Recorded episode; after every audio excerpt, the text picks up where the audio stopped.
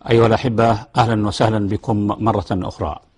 فضيلة الشيخ، لقد ذكرت لنا هذا التاريخ المفيد الشيق، ولكني من جميل ما قيل أن أمريكا مثل كفار قريش، حيث يصنعون صنما من التمر فإذا جاعوا أكلوه. وفي تصوري، وأعتقد أنك تؤيد هذا، وهذا ما لمسته مما تقول، أن أمريكا أيضا تصنع الأحزاب والتنظيمات ثم تتفنن في شوائها. ولكن لماذا يصر الضحية ذات الرقم مئة أن تصطاد بنفس الطريقة والوسيلة التي أصطيد بها الضحية رقم واحد واثنين وثلاثة؟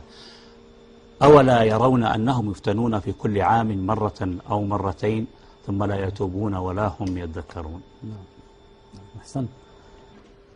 هنا قضية أمريكا ومن يتعامل معها هي أيضا خاضعة لسنة الله تبارك وتعالى في الكون كله.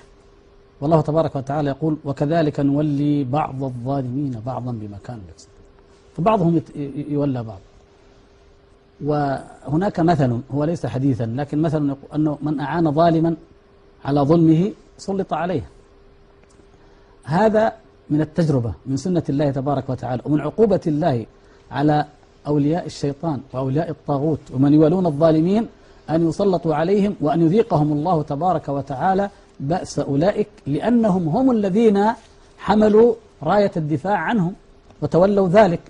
بل إن إنهم في كثير من المواقف يرضون أن تنسب إليهم يا إلى الأسياد، فيسلط الله تبارك وتعالى عليهم أسيادهم. وهذا لا يختص أمريكا مع عملائها، بل حتى يعني الأنظمة الطاغوتية مع أتباعها، مع عساكرها، مع جنودها، مع كذا. أي نظام ظالم في الأرض، أي حزب ظالم، تجد أنه كثير من الأحزاب في الدول العربية والإسلامية أول من تسلط تسلط الحزب على أناس منه، فتقوم ثورة مضادة يسمونها طبعا التصحيحية، فتأكل الذين أقاموا الثورة أول مرة، فينتقم الله من ظالم بظالم. وهذا من عدله تبارك وتعالى ومن سنته ومن حكمته في الحياة.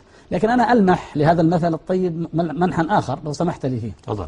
عندما العربي يصنع صنمه ثم يأكله، هو يصنعه ليعبده، ليتقرب إليه، ليقدسه، فإذا جاع أكله. طيب. أمريكا الأصنام التي صنعتها هي الحرية والديمقراطية والإنسانية وحقوق الإنسان، لكن عندما تتعارض مع أدنى قدر من النفعية أو الرغبة السياسية أو الهوى، فأمريكا لا تبالي أن أن تضحي بهذه المبادئ وبأضعافها.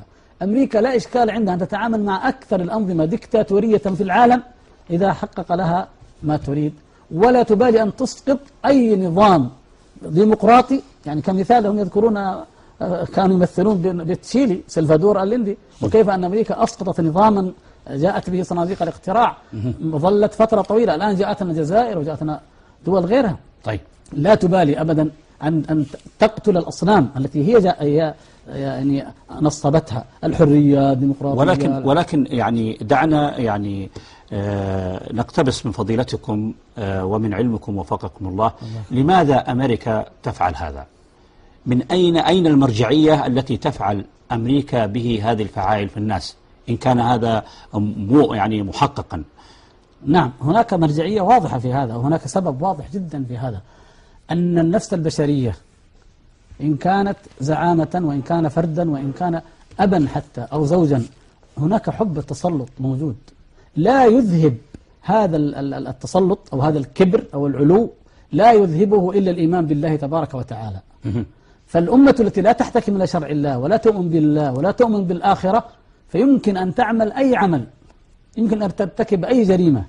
إذا كانت القضية قضية هذه الشعارات، فهي مثل التمر عند العربي فعلا، يعني تصنع تماثيل حرية أو دعاوى، لكن في حقيقة الأمر لا يردع النفس البشرية عن ظلمها وعن غلوها وعن كبريائها وعن غطرستها إلا العبودية لله تبارك وتعالى، والإيمان بأن هناك يوما سوف ينتقم الله تبارك وتعالى فيه ويحاسب هؤلاء وهؤلاء. هذا مفقود في الحضارة الغربية.